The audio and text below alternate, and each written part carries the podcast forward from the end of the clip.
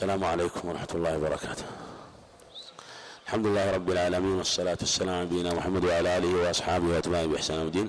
تقدم حديث عمران بن حصين في قوله عليه الصلاة والسلام يعض أحدكم كما يعض الفحل. لا دية لك. وأن الصحيح أنه إذا تضارب وعضه فله ينزع يده خلافا لما قال بعض الفقهاء إنه لا ينزع مباشرة فلو نزع مباشرة دون أن يفك حنكه فسقطت ثناياه فعليه الدية.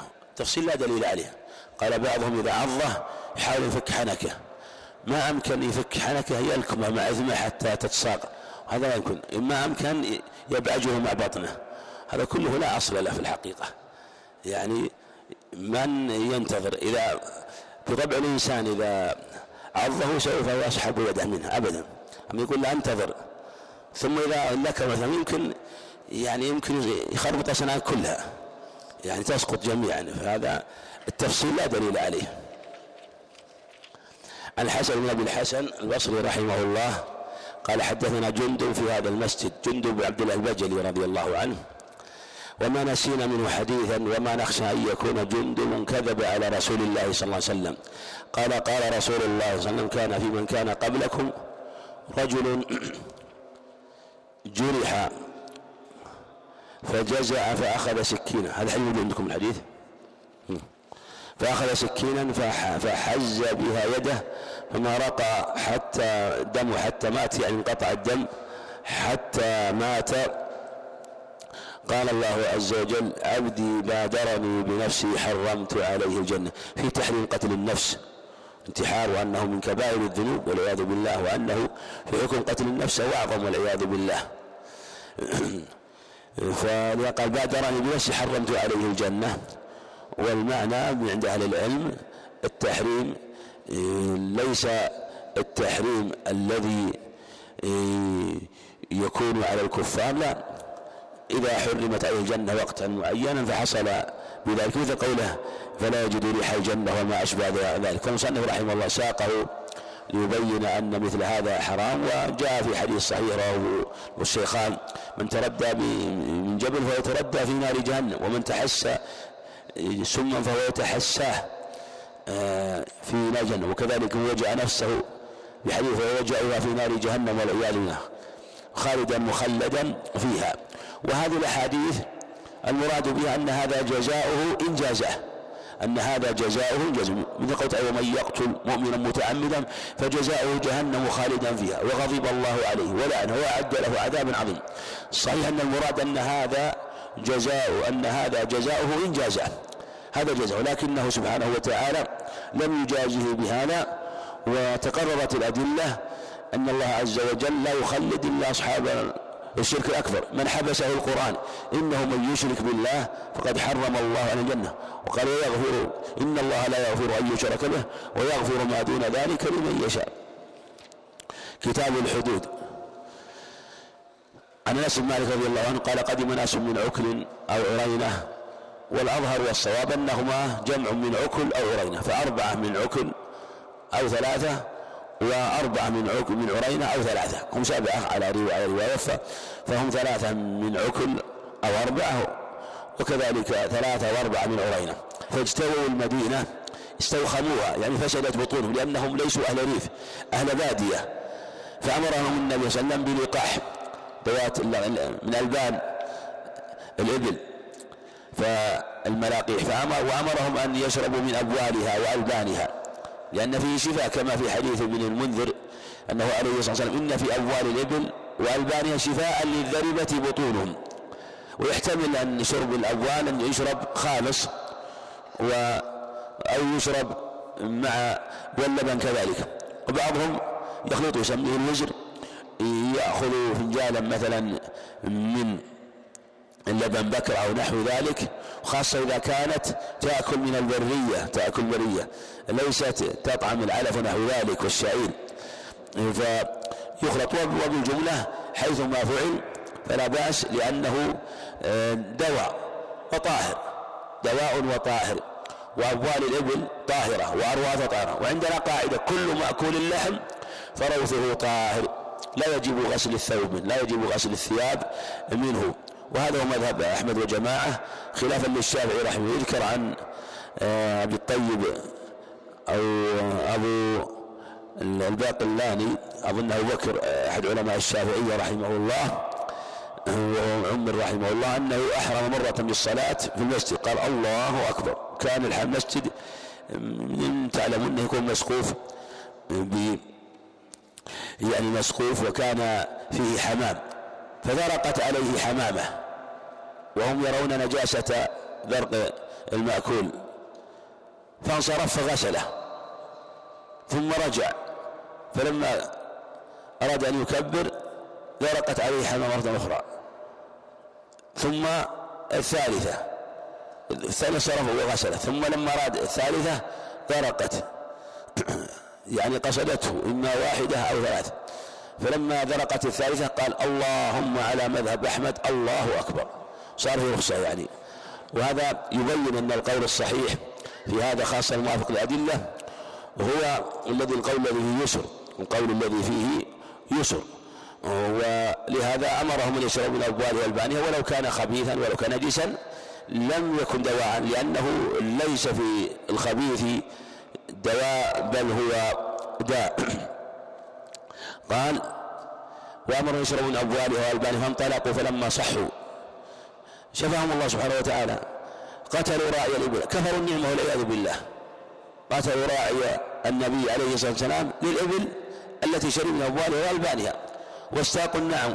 وجاء في الرواية الأخرى وارتدوا والعياذ بالله. فجاء الخبر في أول النهار.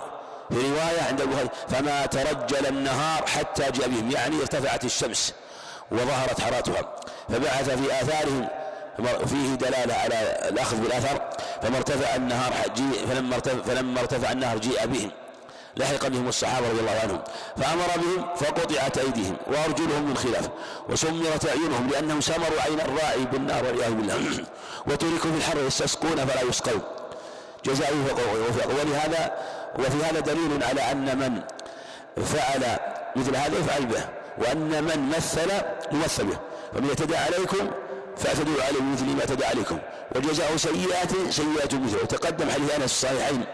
في اليهود الذي رض رأسه بين حجرين. لو كما رض رأس الجارية. فأمر أن يوضع رأسه بين حجرين وأن يرض عليه الصلاة والسلام. قال أبو قيل أبو عبد الله بن زيد الجرمي فهؤلاء سرقوا وقتلوا وكفروا. جرائم كبار واعظمها الكفر. بعد إيمانهم وهو الرده وحاربوا الله ورسوله. وحاربوا الله أخرجه الجماعة. واختار جمع من أهل العلم إلى أن الإمام مخير في المحاربين إن شاء يعني قتلهم وإن شاء قطع أيديهم وأرجلهم من خلاف ويعني وصلبهم وإن شاء كذلك نفاهم. هذا قول جيد وعلى تفصيل مذكور للعلم في هذا الباب.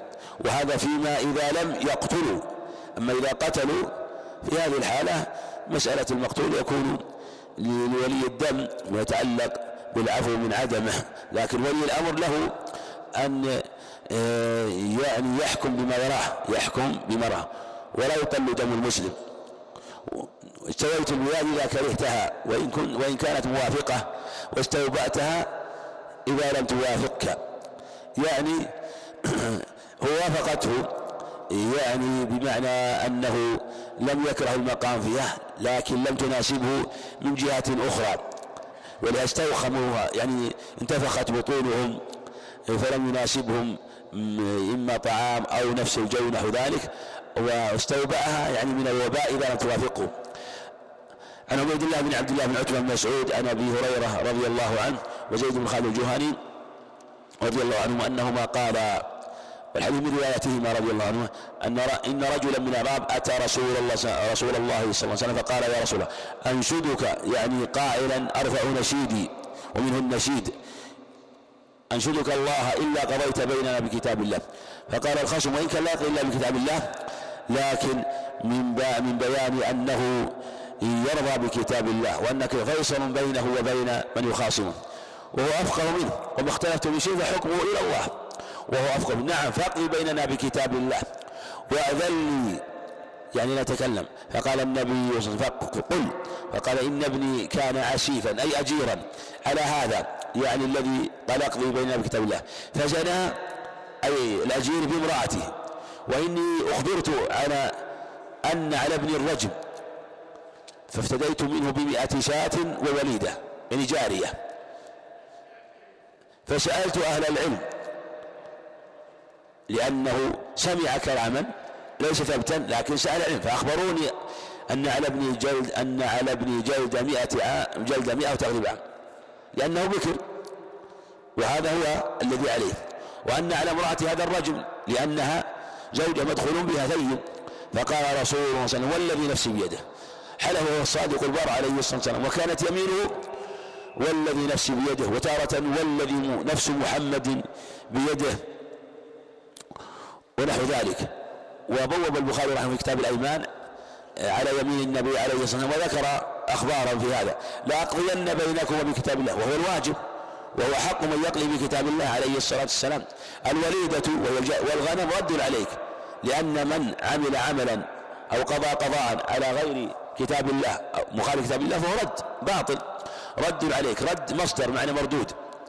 وعلى ابنك جلد وعلى ابنك جلد مئة وتغليب عام. وإن على امرأتي أو أن على امرأتي هذا الرجم لأنها زوجك من المدخول بها واغدو يا أنيس. أنيس هذا ليس تصوير أنس مالك أنيس هو أنيس بن الضحاك الأسلمي. وليس بن الضحاك الأسلمي. والظاهر أنه ليس له ذكر إلا في هذا الحديث. لرجل من أسلم على امرأة هذا فإن اعترفت فأرجمها. في دلالة على أنه يكفي في الاعتراف بالزنا مرة واحدة. وأنه لا يشترط أن يكون الاعتراف مكررا بقدر الشهود. يكفي أن يعترف مرة واحدة. وخالف بعضهم وخالف الجمهور قال لابد أن يعترف الزاني أو الزاني أربعا. الصواب أنه يكفي مرة واحدة. وينتقض قولهم هذا بالقاتل. القاتل الشاهد فيه اثنان. ولو اعترف القاتل مرة واحدة كفى. على قول الجمهور فكان القياس يقتضي أن يشترطوا أن أن يعترف مرتين. وبالجملة القول الصحيح لا يتناقض إنما يتناقض القول الضعيف. واعلم دائما أنك إذا طردت القول فتناقض فاعلم أنه ضعيف.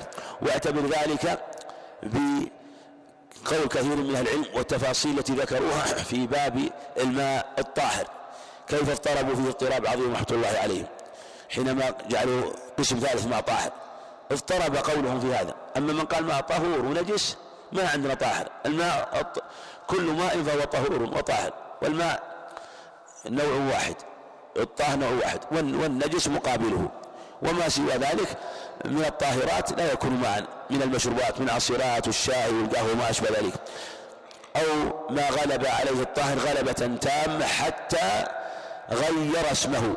ما عاد يصير اسمه ماء. فهذا آه، فهذا يكون طاهرا غير مطهر. فإذا اعترفت أرجمها فغدا عليها فاعترفت فأمر بها رسول الله صلى الله عليه وسلم فرجمت على عسيف الاجل عن عبيد الله بن عبد الله بن عتبة بن مسعود عن أبي هريرة وزيد بن خالد الجهني رضي الله عنهما قال سئل النبي صلى الله عليه وسلم عن الأمة. إذا زنت ولم تحصن قال إن زنت فاجلدوها ثم إن زنت فاجلدوها ثم إن زنت فاجلدوها ثم بيعوها ولو بظفير قال ابن ولا أدري أبعد الثالثة أو الرابعة. بدلالة على أن السيد يقيم الحد على أمته والأمة عليها نصف ما على المحصن فإن أتينا بفاحشة كما قال سبحانه فعليهن نصف ما على المحصنات. والأمة حدها خم حدها خمسون جلدة سواء كانت بكرا أم مزوجة لأنها قال نصف ما على المحصنات. ولا يمكن تنصيف القتل ما يمكن تنصيفه. لا يمكن. وبعضهم قال إن كانت بكرا فتجلد جلد تعزير بما تيسر. وإن كانت ثيبا تجلد خمسين. والصواب أنه لا فرق بينهما أنها لا فرق بينه أن لا فرق بين حالتيها وأنها تجلد خمسين لقوله تعالى فعليهن نصف ما على المحصنات. وجاء في حديث علي. إذا في حديث علي هذا المعنى وأن هذا هو حدها. قال ابن شهاب ولا أدري بعد الثالثة أو الرابع. والظفير الحبل. والمعنى أنه يبيعها بأي شيء لأنه ربما يكون سيد هذا لا يحسنها فتذهب إلى سيد آخر فيحسنها ولم يأمر بالإعلام في دلالة على مشروعية الستر على المرأة لو وقعت وأنها لو وقعت في شيء يعني غلبتها نفسها ووقعت في شيء من الفاحشة فتزوجت لا يلزمها ولا يلزم وليها أن يعلم من تقدم إليها لا يلزم. ثم ذلك إذا علم بالأمر وله خيار فيستنشاء ولعل الله يجمع بينهما في ذلك. إذا كانت امرأة تابت وندمت فلا يلزمها أن تخبر بذلك أهلها بذلك ولا يلزم ولا يلزم أن يخبر الزوج بل مشروع الستر عليها المشروع يجب الستر عليه إذا علم وهي أيضا عليها أن تستر على نفسها ولا تخبر ذلك. ولا تخبر ذلك. ولو دخل عليها زوجها كذلك فإنها لعل تصلح حالها مع زوجها فإن لم تستقم يستقيم معها تركها وخلاها وتمضي بعد ذلك لأنها قد تزوج دخول بها فربما يتزوجها غيره ممن تمضي حاله معها لأنها عند الناس قد تزوجت ودخل بها. وإذا كان هذا في الأمة في الأمة لا يخبر. فالحرة من باب أولى. الحرة من باب أولى. عن أبي هريرة رضي الله عنه قال أتى رجل من المسلمين رسول الله صلى الله عليه وسلم وفي المسجد فناداه. يا رسول الله إني زنيت فأعرض عنه وتنحى تلقى وجهه وفيه الإعراض عن من اعترف بالزنا لعله يرجع. فقال يا رسول الله إني زنيت فأعرض عنه. الثانية حتى ثنى ذلك عليه أربع مرات من جهة الأربع كما في الحديث الآخر. فلما شهد على نفسه أربع شهادات دعاه رسول الله صلى الله عليه وسلم فقال ابك جنون وهذا من مزيد الاحتياط والتثبت منه عليه الصلاه والسلام مع أنه اعترف أربع مرات. يعني وأنه ليس فيه شيء وعاقل لكنه من مزيد قال ابك جنون؟ قال لا. قال فهل احصنت قال نعم. فقال رسول الله صلى الله عليه وسلم إذا فرجمه في لفظ صحيحين. أتدري في لفظ آخر ينظر وهو الصحيح أتدري ما الزنا؟ قال نعم يا أتيت منها حراما ما يأتي الرجل من زوجته حلالا. فقال اذهبوا به فارجموه.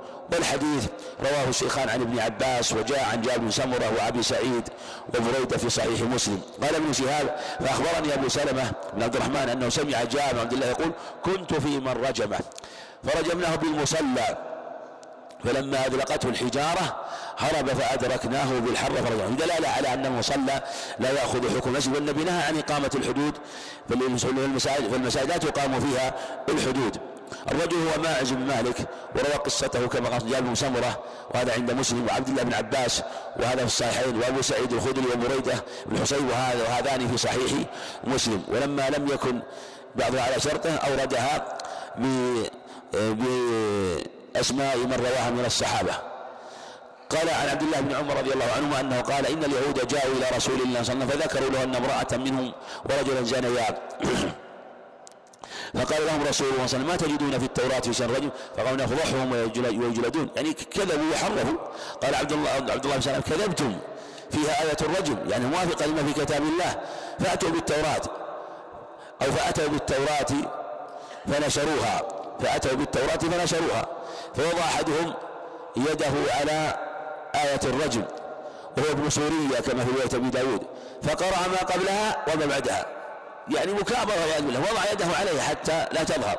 فقال عبد الله بن سلام ارفع يدك. فرفع يده فإذا فيها آية الرجم. فقال صدق يا محمد. فأمر بهما النبي عليه الصلاة والسلام فرجما. قال فرأيت النبي رأيت الرجل يجنأ أي يحنو يحني يقيها. يعني يقيها الحجارة. وهذا أيضا اتفق على معناه من حديث البراء بن عزم وفيه أنهم إذا تخاصموا بينهم فكما قال فإن حكمت فاحكم بينهم ما أنزل الله يحكم بينهم بالعدل وبالقسط وهو دين الله عز وجل وهو الموافق لما في التوراة. وقال بعضهم حكم ما في التوراة. والصواب حكم بكتاب الله ووافق التوراة. وهذا هو الواجب حينما يترافع إلينا. قال رضي الله عنه الذي وضع يده على آية الرجل هو عبد الله ابن سور ابن سورية آه، وهو من اليهود قال آه، عن ابي هريرة رضي الله عنه أن رسول الله صلى الله عليه وسلم قال لو أن امرأ طلع عليك بغير إذن فخذفته عندك. عندكم خذفته ولا حذفته؟ فحذفته حذفته هو الأقرب إن حذفته يمكن لأن الحذف يكون بالرمي والخذف يكون بالسبابة مع الإبهام هكذا هذا الخذف. والخذف منهي عنه؟ واختلف هل يجوز أو يحرم؟ يظهر أنه إن كان داخل البلد فيحرم. إن كان داخل البلد بين الناس فيحرم لأن النبي نهى عن الخذف. وإن كان في البرية فلا بأس من الخذف. أما إذا كان في مكان ليس فيه أحد فلا بأس لأن الخذف في خطر. وذلك أنه الإنسان لا يستطيع أن يتحكم في الخذف. بخلاف ما الحذف فهو أمره أيسر لأنه يحكم نفسه. بخلاف الخذف قال عليه الصلاة والسلام إنها تكسر السن وتفقأ العين. تكسر السنة ولا تنكي في العدو. ما فيها نكاية ما فيها إلا ضرر. ولعبد الله مغفر رضي الله عنه لما نهى ذلك الرجل عن خذف فراه يخذف. قال نهيتك وتخذف لا كلمتك لا كلمتك. إن كان لكن كان إنسان في, في مكان خالي فلا بأس بذلك. مع أن ظاهر الحديث النهي لأن الخذف أحيانا ربما يعود عليه ربما يرتد على نفس الخاذف لكن أهون من أن يكون بين الناس في البلد. فخلفته أو بحصاة ففقعت عينه ما كان علي ما كان عليك جناح. وذلك أنه معتدي معتدي وهذا أيضا جاء في الصحيحين من حديث أنس عيسى بن سعد الساعدي أن أن رجلا جعل يطلع في جحر من بعض حجر النبي صلى الله عليه وسلم فجعل النبي يقتله بيدرى معه يحك برأسه فقال لو أدركتك لو أدركتك لطعنت به عينك. ومعنى حديث بن سعد أيضا الساعدي معناه. في دلالة على أن من؟ جعل ينظر في صائر الباب يعني في شق في الباب فله أن يفقع عينه ولا حاجة أن ينذره. ولا حاجة أن ينذره والنبي جعل جعل يقتله فقال لو أدركتك لا فقعت عينك وأنه لا دية له في ذلك. وجاء رواية صحيحة فلا دية ولا كفارة عند الحاكم. وهذا أيضا صريح قوله جاء في رواية أنه لا إثم عليه. وأنه قال ما كان عليك جناح إثم. ونفي الجناح يدل أيضا على نفي الكفاء على على نفي الدية ولا يقال إنه لا إنه, إنه غير آثم لكن تثبت الدية. إذ قوة الحي يدل على أنه لا شيء عليه ولا جناح عليه. باب حد السرقة. عن عبد الله بن عمر رضي الله تعالى عنه أن النبي قطع في مجن قيمته ثلاث دراهم. لأنها المجن كان قيمته ربع دينار. وإلا فالتقدير بربع دينار. وليس التقدير ثلاث دراهم لكن في ذلك الوقت كان ثلاث دراهم ربع دينار والدينار كان كان اثني عشر درهما وفي لفظ ثمنه ثلاث دراهم. عن عائشة رضي الله عنها سمعت رسول, رسول الله صلى الله عليه وسلم يقول تقطع اليد في ربع دينار فصاعدا هذا هو القدر ربع دينار. الدينار أربع غرامات ربع. ربع الدينار يعني غرام نعم وربع ربع غرام. ربع ربع غرام. يعني واحد من ستة عشر من غرام. غرام وواحد من ستة عشر غرام. هذا هو آه النصاب. وتقدر به الدرهم. فمن سرق هذا المقدار ينظر مقداره من الريالات. يقدر من مقداره من كم يساوي. لكن بشرطه أن يكون من حرز أن يكون من حرز كما قال عليه الصلاة والسلام في الحديث آه، أن من آه، يعني أكل من غير متخذ خبنة فلا شيء عليه. ومن أخذه ومن أخذ منه شيئا فخرج به فعليه غرامة مثليه والعقوبة. ومن خرج منه بشيء بعد أن يؤويه الجرين فبلغ ثمن المجن فعليه القطع شوف بعد أن يؤويه الجرين هذا دليل على وجوب الحرز وجوب الحرز. وهو ظاهر قوله تعالى وهو ظاهر السرقة. والسارق والسارق والسارقة فاقطعوا أيديهما جزاء بما كسبا نكالا من الله. والله عزيز حكيم. يروى أن أعرابيا سمع قال نقرأ نكالا من الله والله غفور رحيم. قال هذا ليس من كلام الله. فرجع القارئ فوجده كذلك. فقال لماذا قال إنه عز فحكم فقطع؟ عز فحكم فقطع. إذ لا يناسب أن يختم بغفور رحيم في باب القطع. المقصود أنه أن هو ربع دينار فصاعدا بشرطه بأن يخرج من حرز وهناك شروط أخرى ذكر لكن هذا هو آه، يعني الشرط الإجمالي للسرقة عن عائشة رضي الله عنها أن قريشا أهمهم شأن المخزومية التي سرقت فقال من يكلم يا رسول الله صلى الله عليه وسلم؟ فقالوا ومن يجترئ؟ عليه الله أسامة بن زيد حب رسول الله صلى الله عليه وسلم. فكلمه أسامة الحب بالكسر معناه المحبوب. الكسر بالكسر معناه المحبوب. وأسامة حب رسول الله وزيد أبوه حبه فهو حب ابن حب رضي الله عنه. فكلمه أسامة فقال أتشفع في حد من حدود الله؟ لا تجد شفاعة في الحدود. ثم قام فاختطب. يعني خطب الناس فقال إنما أهلك الذين كان قبلكم أنهم كانوا سرق فيهم الشريف تركوا وإذا سرق فيهم الضعيف قام وعيد. ويم الله! ولو أن فاطمة وقد أعاذها الله من ذلك. لو أن فاطمة بنت محمد سرقت لقطعت يدها. وقد رواه مسلم عن جابر مختصرا. وفيه أنها عادت بأم سلمة واستدل بهذا جمع من العلم كابن القيم أنه يقطع جاحد العارية ولهذا جاء في الرواية الأخرى أنها استعارت وسماها سارقة في هذا. فقالوا إن جاحد العارية تقطع ولو لم يقطع لم تصل أحوال الناس إلى بالعارية لأنه ربما يجحد يعني فإذا ثبت ذلك عليه يقطع والجمهور على خلاف ذلك. من يجوز الشفاعة في الحدود. لكن يجوز الشفاعة فيما دون ذلك إذا لم يعني يعني إذا بلغت الحدود السلطان فلا فلعن الله الشافع والمشفع فلعن الله الشافع والمشفع.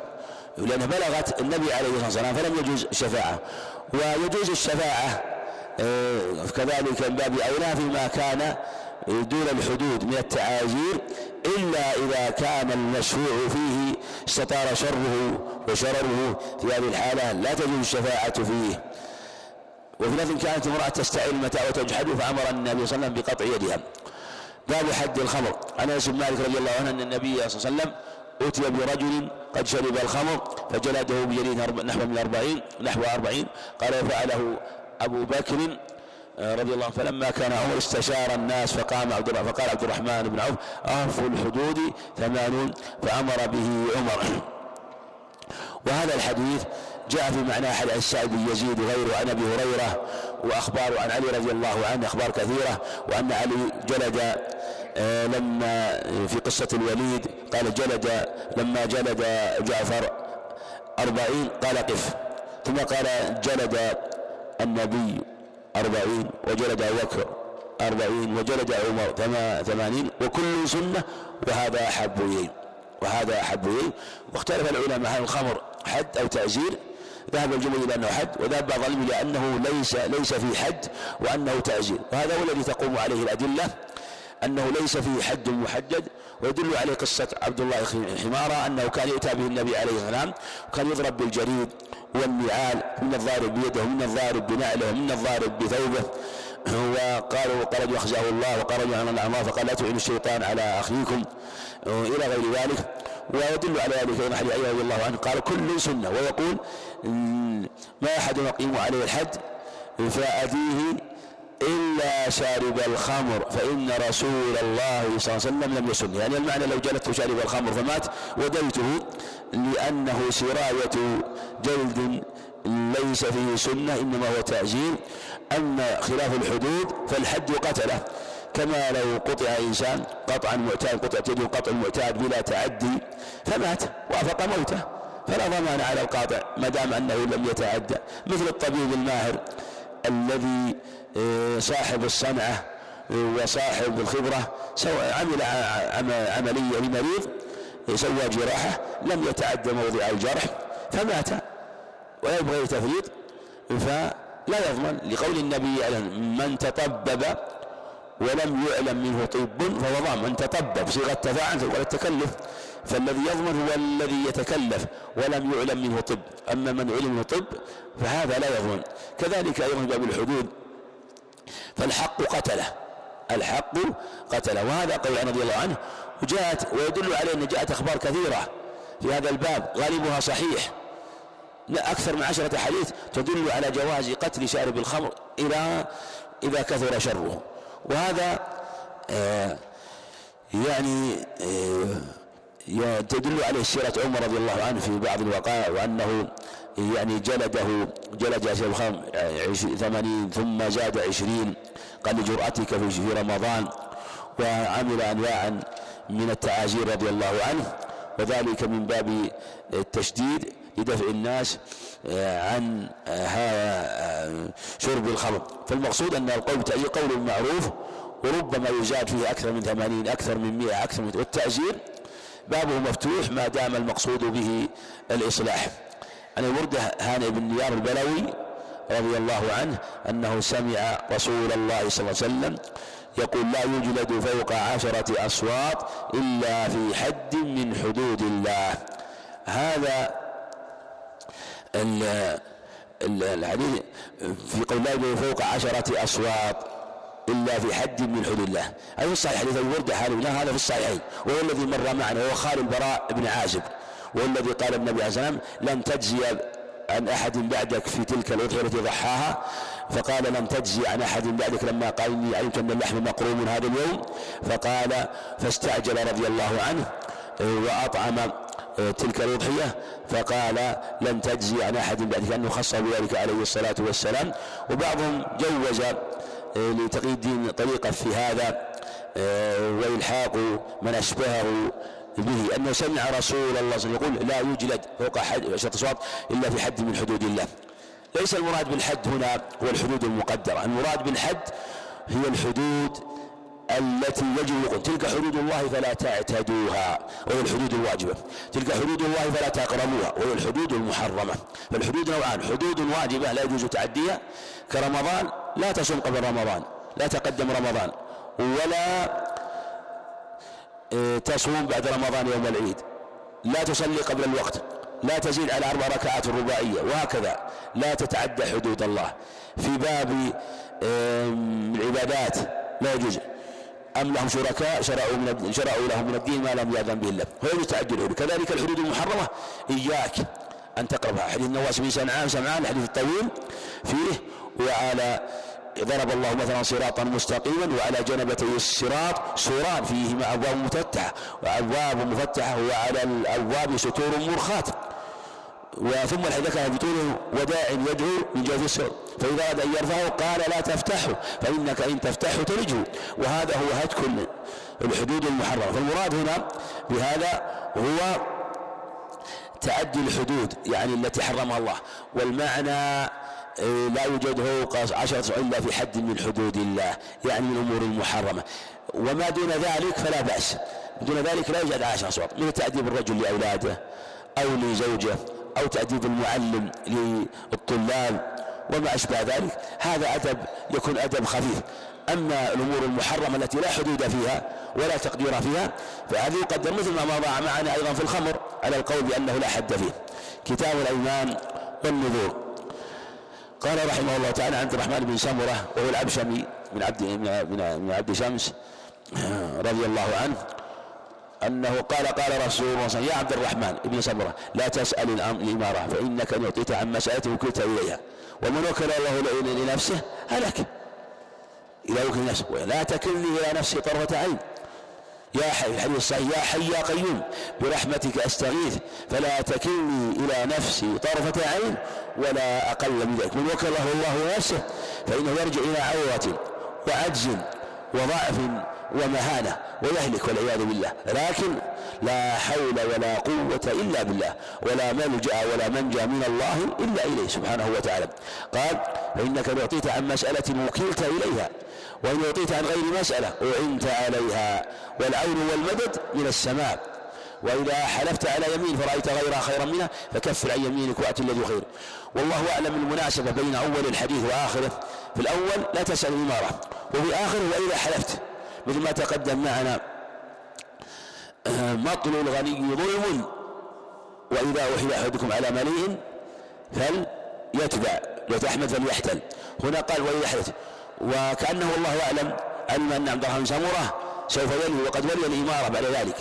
ومعلوم أن الوالي والإمام يحلف ربما يغضب بعض الناس فيحلف والله لا أعطيك والله آه، أجلدك والله أعزرك والله أعذبك وما أشبه ذلك. فقال فإذا حلفت يعني إذا ابتليت. وإن كان غيره كذلك. الحكم عام لكن مناسبة وصية لعبد الرحمن. لا تسأل الإمارة. وكان قال فإذا حلفت يعني كان يقول ولو ابتليت بها فحلفت على يمين فرأيت غيرها خيرا منها فكفر عن يمينك. وأت الذي هو خير. وأت الذي هو خير. وهذا المعنى أيضا ثبت عن أبي موسى الأشعري رضي الله عنه قصة طويلة. وفيه أنهم جاء مع قوم وسألوا النبي قال والله يا رسول ما علمت أنهما غير ذلك أو أن ما علمت ما في أنفسهما. وقال عليه السلام إنا لا نولي أحدا سأل هذا الأمر أو حرص عليه. وقال فإذا حلت عليه فرأيت غير خيرا منه فكفر عن يمينك وأت الذي هو خير. وكذلك في مسلم عن أبي هريرة. هذا المعنى. وجاءت روايات عن أبي داود. فالإنسان إذا حلف قال والله ما أزورك والله ما أدخل بيتك. وما أشبه حلف على ولده على زوجه حلف على أمر من أمور مباحة لغضب يقول لا تلج لأن يلج أحدكم في يمين الصحيحين لأن يلج أحدكم في يمينه. آثم له عند الله من أن يأتي الكفارة التي شرع الله. يعني بقاؤك على اللجج آثم لك لكن كونك تحنث وتأتي ما حلفت عليه أولى وأفضل سواء كفر قبل أو بعد. لأن القاعدة أنه إذا انعقد السبب جاز الفعل. مثل إذا وجد النصاب جاز أن تدفع الزكاة قبل شرطها. إذا وجد السبب جاز الإتيان بالحكم. كالزكاة بعد وجود سببها وهو الحول قبل وجود بعد وجود سببها وهو النصاب قبل وجود شرطها وهو الحول. كذلك اليمين إذا حلف الإنسان فالحلف سبب الكفارة لكن شرطها هو الحنث ما يجب عليك كفارة الآن. قلت والله ما أزورك. فإذا زرته وجبت الكفارة لكن قبل الزيارة ما يجب وسبب وقع عقد فلك أن تكفر قبل الزيارة. والله ما أسافر اليوم. فقال أخ سافر معي. حلت ما تسافر معه. نقول سافر معه. ما دام أخوك يرغب ذلك سافر معه. متى أكفر؟ إذا رجعت أو نقول كفر لا بأس. ولو لم تسافر. يجوز أن تكفر لأن عقد سببه هو الحلف وهذا عند الجمهور. أما بعد خلافا للأحناف أما بعد آه الحنث فهو في الإجماع تجب الكفارة. فأرى غير خير فأتيت الذي هو خير وتحللتها أي كفرت عن يميني عن عمر الخطاب رضي الله عنه قال قال رسول الله صلى الله عليه وسلم لأن الله ينهاكم أن تحلفوا بآبائكم أن تحلفوا بآبائكم.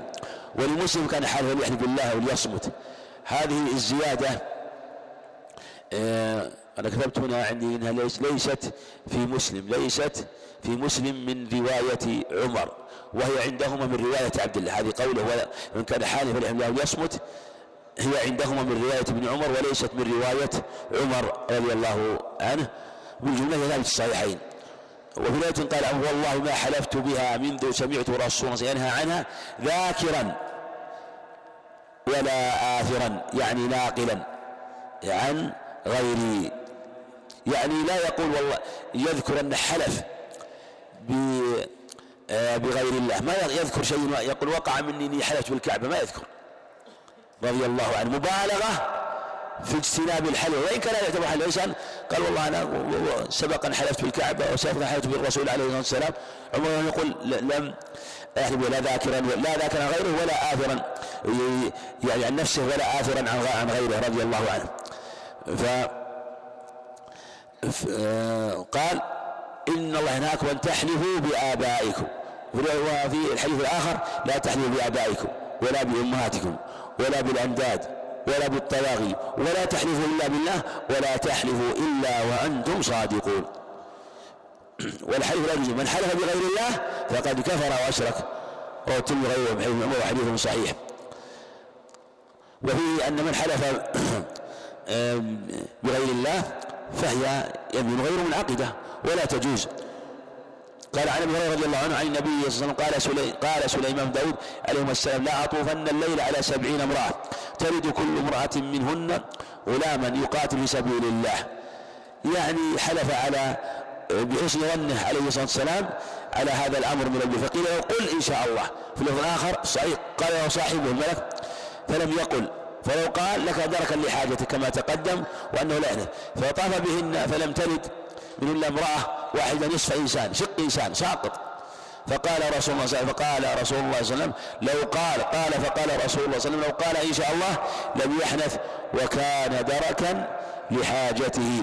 وهذا من سليمان عليه السلام على حسن الظن بالله سبحانه وتعالى ودلالة على جواز الحلف على الحلف على الشيء الذي يغلب على ظنك وأنه لو وقع خلاف ظنك لا شيء عليك. لو إنسان سألك فلان حضر؟ قلت نعم حضر والله حضر حضر. حضر بنا أن غيرك أخبره أخبرك أو هو يعني بلغك بوصوله مثلا في هذا الوقت فحلفت على ذلك من غلبة الظن فتبين أنه لم يصل. أو حلفت أن هذا الشيء عندك شيء قلت نعم. هذا كتاب؟ قلت نعم عندي كتاب. والله أن عندي هذا كتاب. أذكر هذا الكتاب. ثم وجدت وجدت الكتاب ليس عندك إما أنك أعرته أو أنك آه، لم تشتريه أصلا. في هذه الحالة لا حنث عليك لأن غلبة الظن يحكم بها في الشريعة في أشياء في أبواب العبادات وغيرها.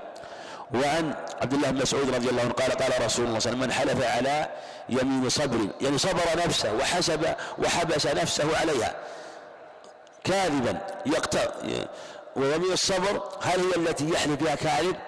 كل يمين أو يشترط أن يكون حلف على مال الغير. قال بعض العلماء يمين الصبر التي يحلف بها على مال غيره لأنها يكون كذب ويكون حلف على أكل المال الباطل.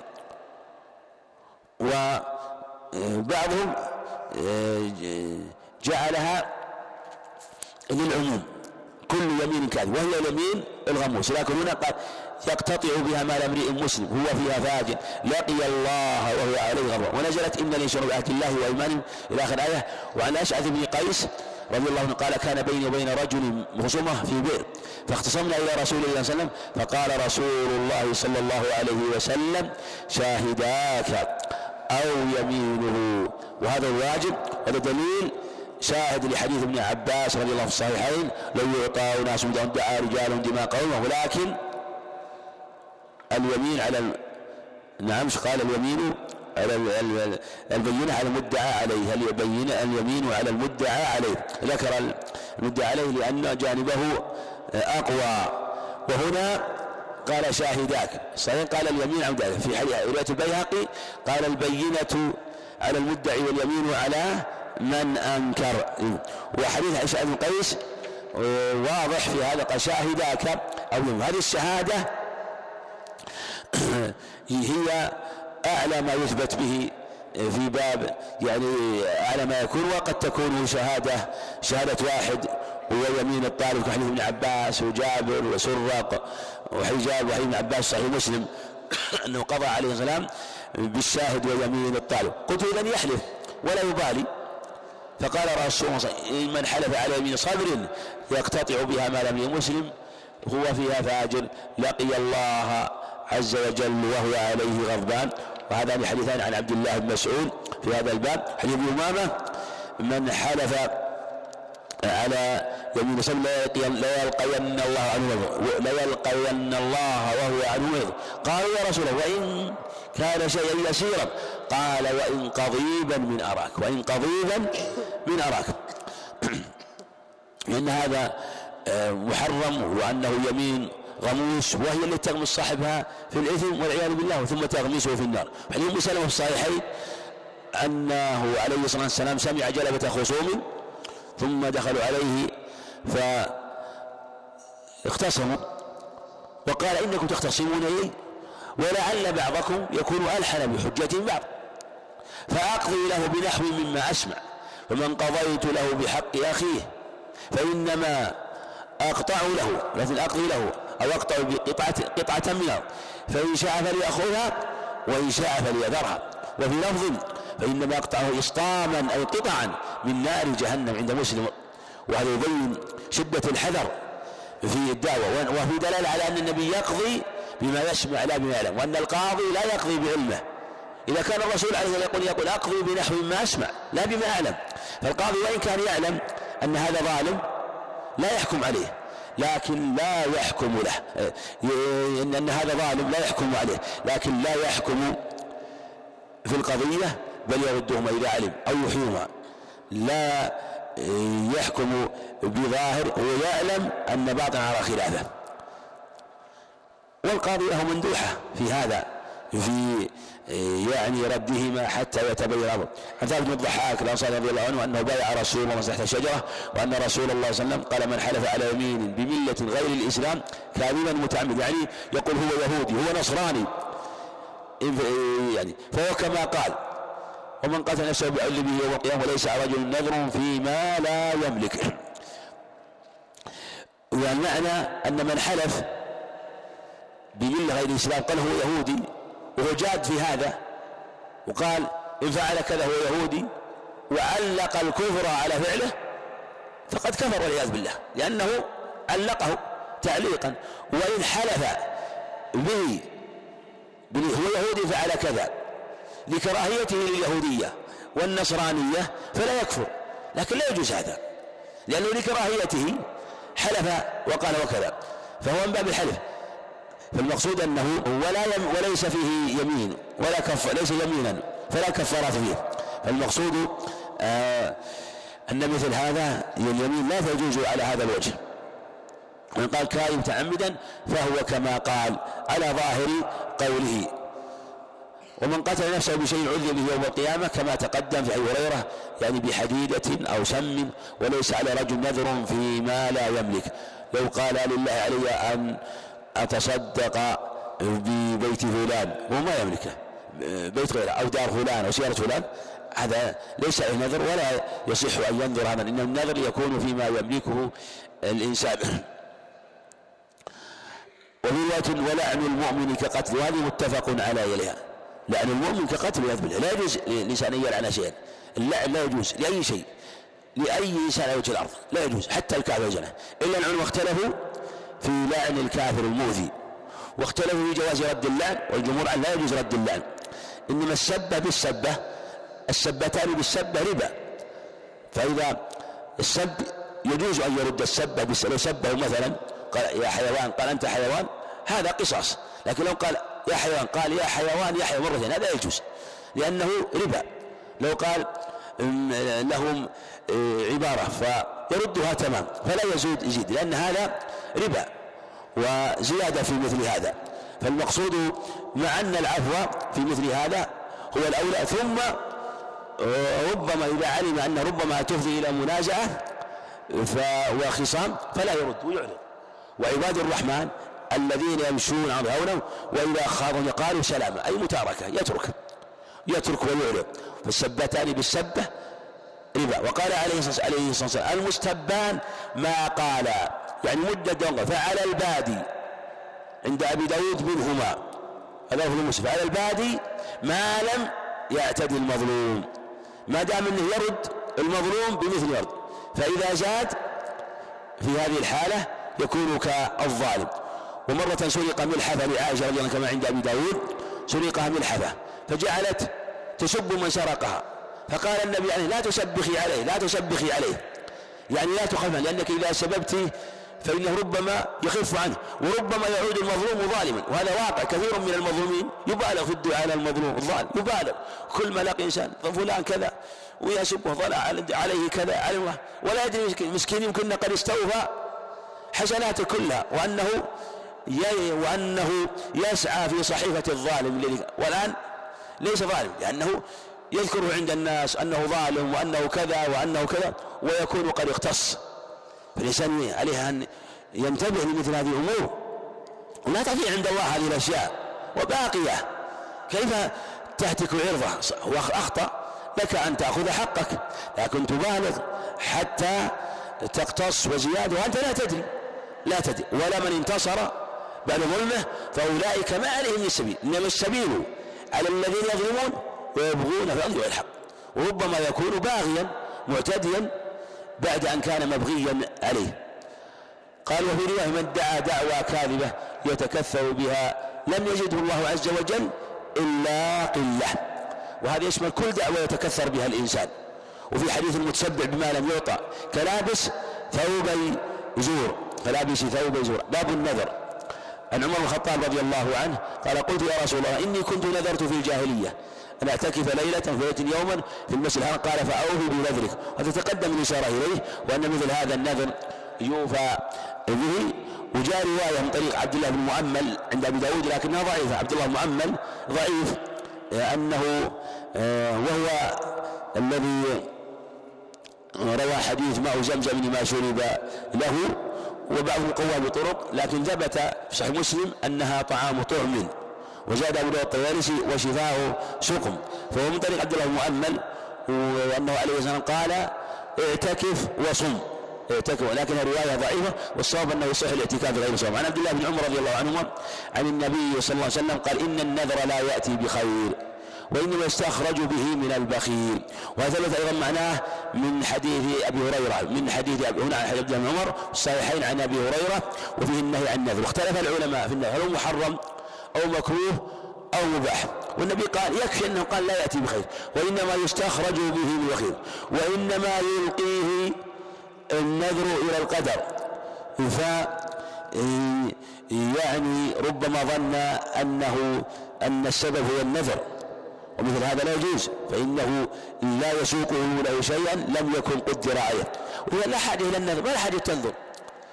واختلف العلماء في النذر منهم من فرق بين النذر المعلق وبين النذر المبتدأ. فقالوا النذر الذي مدح الله الموفين به هو النذر المبتدأ. يعني يقول لله علي أن أصوم لله علي أن أن أتصدق. والنذر الذي جاء عنه هو النذر المعلق. إن شفى الله مريضي إن شفاني الله سبحانه وتعالى إن تحقق لي هذا الشيء فلله علي أن أتصدق بكذا أن أصوم كذا أن أصلي كذا. والأظهر هو عدم التفريق بينهما. وذلك في الغالب أن الناذر يندم كثيرا ما يندم دائما. والشارع أرحم بك من نفسك. وهو عليه الصلاة بالمؤمنين رؤوف رحيم عليه الصلاة والسلام. وأولى بهم من أنفسهم. فلهذا نهى عليه الصلاة والسلام. لكن لو نذر فمن نذر أن يطيع الله فليطيعه ومن نذر يعصي الله فلا يعصيه عن عقبة بن عامر رضي الله عنه قال نذرت أختي أن تمشي بي إلى بيت الله الحرام حافية. قوله آه، إلى قول حافية هذا ليس عند البخاري هذا اللي جاء عند مسلم. إلى بيت الله آه، حرام. جاءت حافية هذه عند مسلم ليست عند البخاري. فلو قالوا هذا لفظ مسلم لكان أحسن فأمرتني أن أستفتي لها رسول الله صلى الله عليه وسلم فاستفتيته فقال تمشي ولتركب وعند أبي داود غير مختبرة وهي رواية فيها لين. وفي هذا الحديث أن من نذر نذرا فإنه يوفي بما كان طاعة. ويترك ما ليس بطاعة مثل نذر أبي إسرائيل. فالنبي عليه الصلاة والسلام قال تمشي ولتركب تمشي ولتركب وفي حديث أبي إسرائيل أنه نذر أن أن يصوم وأن يقوم في الشمس ولا يقعد. فقال فأمره النبي أن يتم صومه وأن يقعد وأن يستظل. فأمره بالبر ونهاه عما سوى ذلك مما فيه كله ومشقة ولا حاجة إليه. والله غني عن تأليف وفي الصحيحين أنس أن النبي عليه الصلاة والسلام رأى رجلا يقود آخر بخزامه وفي لفظ رأى رجلا يهادم رجلا وأنه نذر. ذلك قال إن الله لغني عن تأديب هذا نفسه. عن تأديب هذا. الله غني سبحانه وتعالى. إنما تأتي العبادة بأريحية وطيب نفس ولا التشديد وقال حب العمل الله دومه وإن قل وقال في الصحيح اكلفوا العمل ما تطيقون. فوالله لا يمل الله حتى تتأموا فوالله لا يمل الله حتى تملوا. وعند مسلم لا يسأم الله حتى تسأموا عن عبد الله بن عباس رضي الله عنهما أنه قال استفتى سعد وابن عبادة رسول الله صلى الله عليه وسلم في نذر كان على أمة. توفي قبل أن تقضيه الصحيحين ابن عباس انه قال إن أمي افتولي عن عائشة رضي الله عنها أو عن ابن عباس راجع قالت يا رسول الله. أنه قال يا رسول إن أمي افتلتت نفسها. وأظنها لو تكلمت تصدق. أفينفع أن أتصدق عنها؟ قال نعم. قال نعم. وفي هذا أنه انه استفتى في نذر كان على أمه. توفيت قبل أن تقضيه. قال رسول الله صلى الله عليه وسلم فاقضه عنها. فيه مشروعية قضاء النذر عن الميت. والنبي لم يستفسر عليه الصلاة والسلام. وجاء في رواية أنه عتق وفي رواية أنه صوم لكن رواية العتق في ثبوتها. نظر رواية سليمان بن كثير عن الزهري وفيه كلام وخالفه الثقات الأثبات في هذا. والجملة أنه مثل ما قال عليه الصلاة من مات وعليه صيام صام عنه وليه فكذلك آه، يشمل من مات وعليه نذر. هذا في النذر المشروع. أما لو كان نذر غير مشروع كما لو نذر صلاة فالصحيح آه، أنه لا تقضى عنه لا تقضى عنه يعني كما لو نذر اعتكافا أو نحو ذلك. والمسألة فيها تفاصيل لا يعني مسألة بعض النذور في بعض النذور فالصلاة لا يصلي أحد عن أحد إنما في الصوم فلا بأس به والحج والعمرة هذا اللي جاءت به الأدلة. عن كعب بن مالك رضي الله عنه قال قلت يا رسول الله من توبتي أن أنخلع من مالي صدق. يعني أخرج من مالي كله في سبيل الله صدقة إلى الله وإلى رسوله. فقال رسول الله صلى الله عليه وسلم أمسك عليك بعض مالك فهو خير لك. فهو خير لك. وثبت عند أبي إسلام جيد أنه قال يجزيك الثلث أي يكفي الثلث أو قال يجزئك من الإجزاء أو يجزيك من الجزاء من جزاء يجزي إذا كفى أو من أجزاء يجزئ إذا يعني كان يجزئ عنك. وفي دلالة على أن من نذر أن يتصدق المال كله فإنه يخرج ثلث المال. إلا إذا كان ثلث المال إذا إنسان استعجل وتحمس لأمر حصل فقال لله أن يتصدق بمال كله. ويكفيك الثلث الثلث هو الثلث كثير كما حديث سعد رضي الله عنه الصحيح. لكن لو فرض أنه يتضرر بإخراج الثلث مثل يكون عنده أسرة كبيرة أو عليه ديون ونفقات في هذه الحال الديون تخرج ليست من ماله تخرج فلا يخرج الثلث. وذلك أن من صدق بمال فإنه عليه يراعي عدم الضرر. وجاء رجل النبي عليه الصلاة والسلام حديث جابر رواه أبو داود وأشار إليه البخاري رحمه صحيحة ببيضة من ذهب. فقال خذها يا رسول الله. فوالله ما أملك غير دق بها ما يملكها. فأخذها النبي منه فرماه بها. قال جابر فلو أصابته لعقرته. ثم قال يأتي أحدكم بماله كله. ثم يقول خذ يا رسول الله. ثم يتكف الناس اذهب خذ مالك فلا حاجة لنا به. إلا من كان عنده قوة يقين وثقة بالله عز وجل فالصحيح أن يجوز يتصدق بماله وهذا حكاه ابن جرير عن جماهير العلماء وقال ألا يكون له أولاد أو يكون له أولاد يصبرون ولا يتضررون. ويكون عنده ثقة وقوة يقين فكما روى أحمد الترمذي من رواية زيد بن أسلم من في حديث ابن زيد عن ابن عمر أن عمر رضي الله أن أبا بكر جاء قال اليوم أسبق إن سبقت أبا بكر فجاء بنصف ماله ثم وافق أبا بكر جاء بمال. فقال النبي عليه السلام لعمر ماذا أبقيت لأهلك؟ قال أبقيت لهم مثله ثم أخذ من أبي بكر. فقال ماذا أبقيت من مالك؟ قال أبقيت لهم الله ورسوله. فقال عمر والله لا أسابقك إلى شيء أبدا. لا أسابقك مع أن عمر وقع في نفس المنافسة والغبطة وأبو بكر لم يقع في نفسه هذا رضي الله عنه. سمحت نفسه بلا أن يستحضر أحدا يسابق رضي الله عنه. وهذه درجة عالية له رضي الله عنه. لا تحفظ لغيره رضي الله عنه. وأمره وفضله في وفاة النبي عليه السلام فيه العجب العجاب فما نزل بالمسلمين بالمسلمين نازلة إلا كان أبو بكر لها رضي الله عنه. وذكرت عائشة خطبة في هذا عن أبيها رضي الله عنهم. فهي أنه أمر يمسك بعض ماله والثلث كما تقدم. وعلي بن باب أيضا عند أبي داود هذا المعنى أيه عند داود حيث قال أمسك عليك آه، نذر كما نذر كعب وأمرها أن يتصدق بالثلث. باب القضاء. عن عائشة رضي الله عنها قالت قال رسول الله صلى الله عليه وسلم من أحدث في أمرنا هذا ما ليس منه فهو رد أي مردود. وفي لفظ من عمل عمل ليس عليه أمرنا فهو رد. هذا اللفظ رواه البخاري معلقا ووصله مسلم.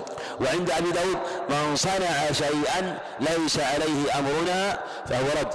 وفي دلالة على أن القاضي إذا حكم بخلاف السنة فهو مردود. وإذا حكم بخلاف الإجماع فهو مردود.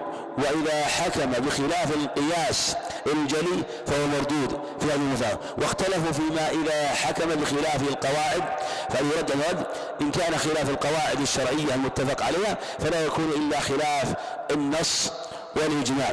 فالمقصود أنه ما خالف النص فكما قال الشافعي رحمه أجمع المسلمون على أن من استبانت له سنة رسول الله استبانت يعني ظهرت وضحت وضوحا لا يحتمل التويل فإنه لا يحل له أن يتركها إلى خلافها. عن عائشة رضي الله عنها قالت دخلت هند بنت عتبة رضي الله عنها امرأة أبي سفيان صخر بن حرب على رسول الله صلى الله عليه وسلم فقالت يا رسول الله إن أبا سفيان رجل شحيح لا يعطيني من نفقة ما يكفيني ويكفي بني دلالة على أنه لا بأس للخصم أو السائل أن يذكر خصمه ببعض الكلمات وإن كان فيها نوع قدح بذكره ما فيه ولا يعتبر من الغيبة وهذا الاستفتاء الجائز فيه. وش يقول الناظم؟ والذم ليس بغيبة في ستة متظلم ومحذر ومعرف ولمظهر فسقا ومستفت ومن؟ طلب الإعانة في إزالة منكر ولمن طلب الإعانة في إزالة منكر. فالمقصود أنه ليس بغيبة ومن ذلك فيما في قصة عبد القيس وكذلك ابن عبدان عند مسلم رحمه الربيعة بن عبدان وامر القيس بن عابس في مسلم أنه اختصم عند النبي صلى الله عليه وسلم فقال يحلف فقال يا رسول الله إنه إنه امرؤ فاجر. لا يبالي أن يحلف. لا يبالي أن يحلف. الحديث.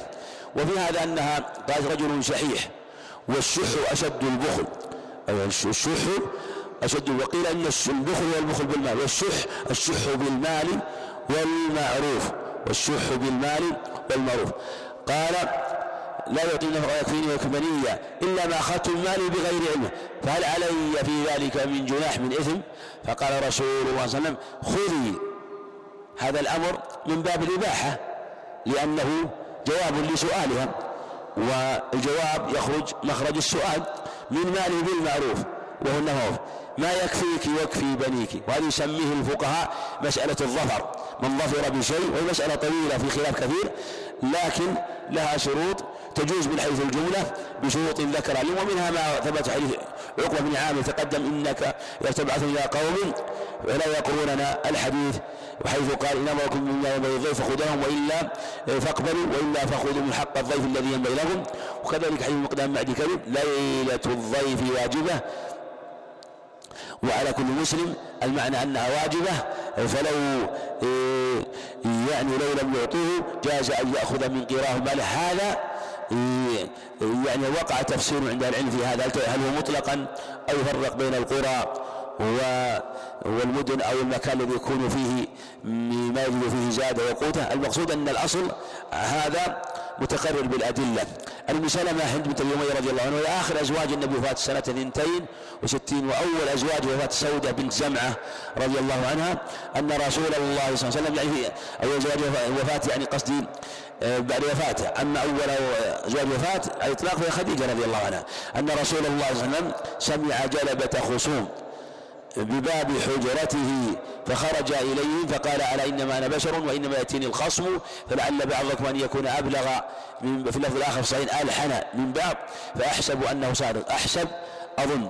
فيقضي له يعني بنحو ما أسمع فمن قضيت له بحق مسلم فإنما هي قطعة هل يحملها؟ أو لغة المعنى أن حكم الحاكم لا يحل في باطن الأمر. خلاف لما يقول الأحناف وخلاف لما يروى عن علي أنه جاء رجل فشهد على امرأة أنها أنه أنه زوجها وجاء بشاهد يزور شاهد يزور فقضى لها قضى له زوج فقالت يا أمير المؤمنين والله إنه لي زوجي فزوجني فقال قد احل لك شاهداك. وهذا ينظر في ثبوته. والصواب انه أن حكم الحاكم لا لا يحل الأمر في الباطن بل لا بد أن يكون الباطن كالظاهر. حديث المقدام رواه أبو داود. للضيف واجب هذا رواه أبو داود عن المقدام بإسناد صحيح. عن عبد الرحمن بن بكر رضي الله عنهما قال كتب أبي وكتبت له قال كتب أبي وكتبت له إلى ابنه عبد الله بن بكره وهو قاض بسجستان. ألا تحكم بين اثنين وأنت غضبان فإني سمعت رسول الله صلى الله عليه وسلم يقول لا يحكم أحد بين اثنين وهو غضبان وفي رواية لا يقضين حكم بين اثنين وهو غضبان. في دلالة على أنه لا يجوز للقاضي أن يحكم وهو غضبان. هذا ظاهر النص. وذلك أنه يمنع من استيفاء النظر استيفاء الأدلة وربما يحمله أيضا على الحيث إذا كان الذي يغضب وحده النفس ضعيفة ولا يقول لا أنا يمكن أن أستوفي بل يجب الامتثال للشرع. والعلماء أخذوا من هذا المعنى العام والمعنى أنه إذا كان قلقا منزعجا ليس خاصا بالغضب. فألحقوا به شدة الجوع شدة يعني الهم الإنسان مهموم بأمر مكروب. قد يكون أحيانا بعضها أشد من الغضب والمعنى إذا ظهر فإن العلماء يقولون يوسع المعنى. يعني تعميم النصوص هذا هو الأصل.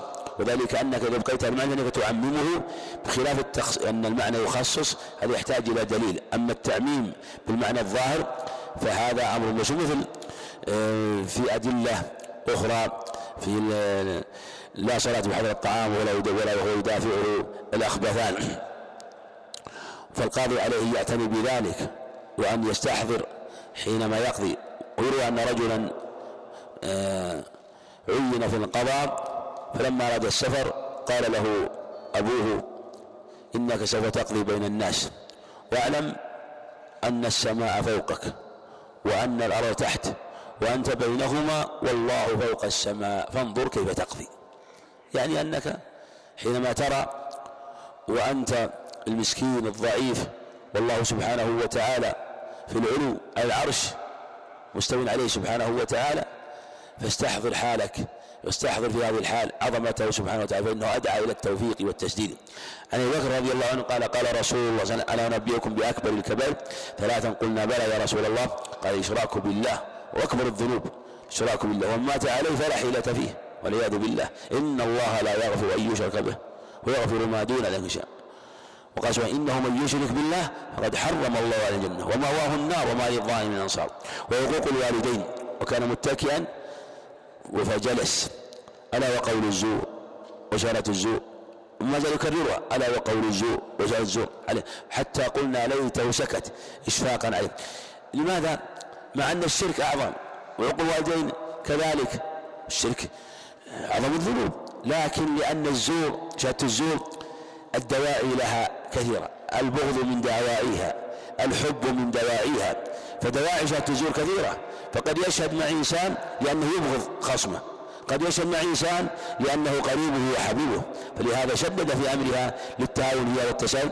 وثبت هذا المعنى في حديث أنس مثل حديث عبد الله بن عمرو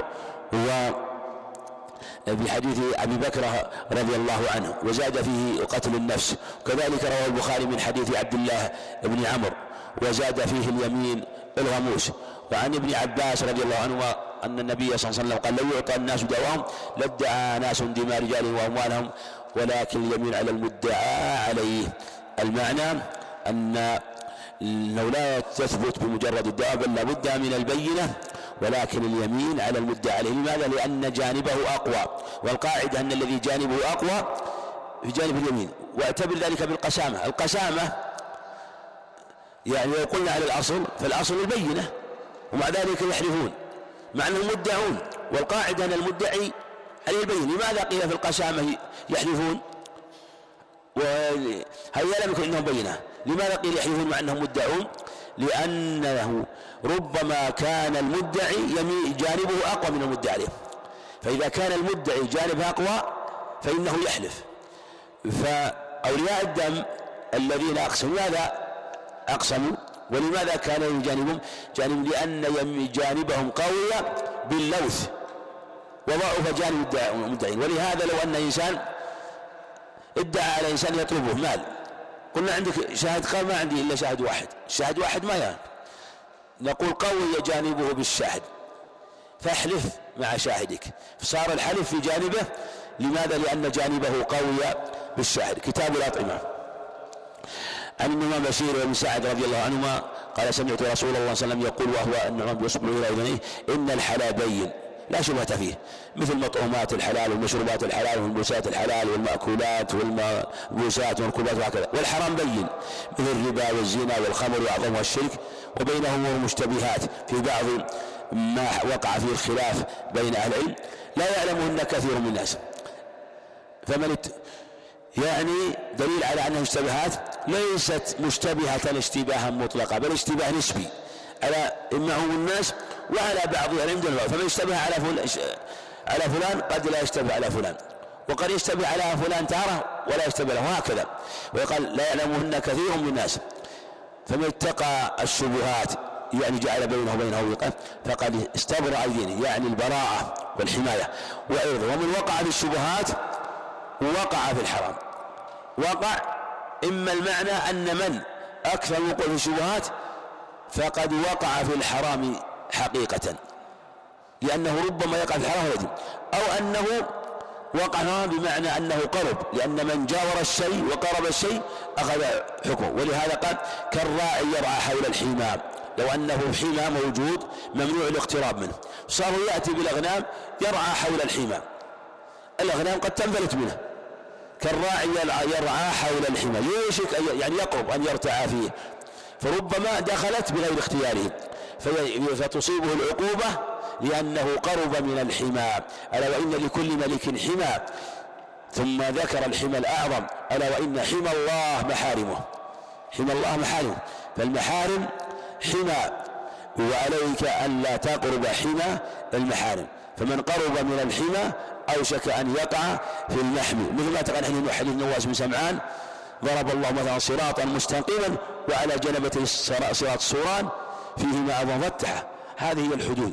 وعلى الباب ستور مرخات. أن تصر صر مستقيما. فاستقم كما قلت. لا تلتفت يمينا ولا يسرى ولا تقرب هذا الحمى أو ترفع هذه السطور. إذا ألا وإن في الجسد مضغة وهو القلب. إذا صلحت صلح الجسد كله.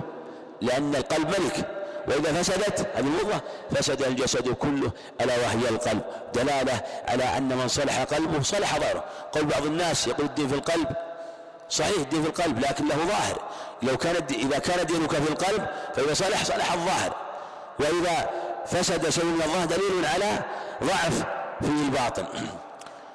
ألا وهي القلب عن أنس المالك وهذا أورده مصنف رحمه الله. لما يريدون هذا الحديث باب الأطعمة؟ لأن غالب كثير منه مشتبه في الأطعمة. ويختلف العلماء في بعض أنواع الصور والطيور مثل الزرافة هل هي حلال والضبع. والضب عند بعض قوم لكن صحله وإن كرهه بعض.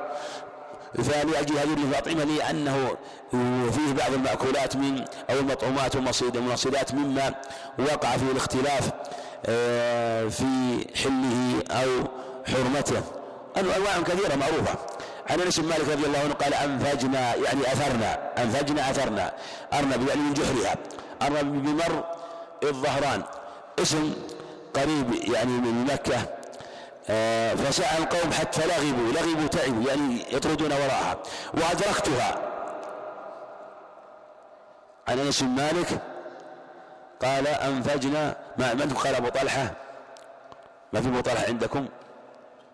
لا نعم. وأدركتها فأخذتها يقول فأتيت بها أبا طلحة فذبحتها لأن الصيد إذا أدرك حي يجب ذبحه يجب ذبحه بخلاف ما إذا مات أو أدركه أو لم يمكن ذبحه لأنه مات قبل أن يدركه فلا شيء له وبعث بها فذبحها وبعث إلى رسول الله بوركها وفخذيها فقبله عليه الصلاة والسلام. أما حديث أنها تحيض أنه نهى عنه فحديث ضعيف رواه أبو حديث ضعيف. عن أسماء بنت أبي بكر رضي الله عنها قالت نحرنا على عهد رسول الله صلى الله عليه وسلم فرسا فأكلناه. وفي رواية ونحن بالمدينة. والصواب حل الفرس. وما جاء في رواية عند أحمد وأبي داود النهي عنه هو حديث ضعيف بل منكر. والصواب حل الفرس. وأنها من الأطعمة الطيبة. لكن في الغالب لم يعتد.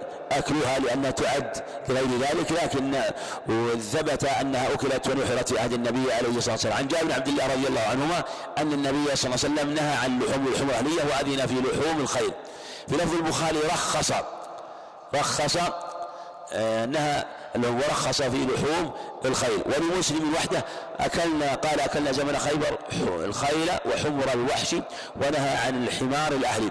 وهذه أدلة واضحة في حل لحوم الخيل من حديث جابر رضي الله عنه. وأما لحوم الأهلية فهي حرام وأحاديثها كثيرة وسيأتي المصنف رحمه الله. عن عبد الله بن أبي أوفى رضي الله عنه قال أصابتنا مجاعة ليالي خيبر. فلما كان يوم خيبر وقعنا في الحمر الأهلية. لأن الأصل الحل ولم تكن محرمة فالأصل جواز أكلها. فانتحرناها فلما غلت بها القدور نادى منادي رسول أن اكفئوا القدور وربما قال ولا تأكلوا من لحوم الحمر شيئا. والمنادي هو أبو طلحة رضي الله عنه كما في مسلم.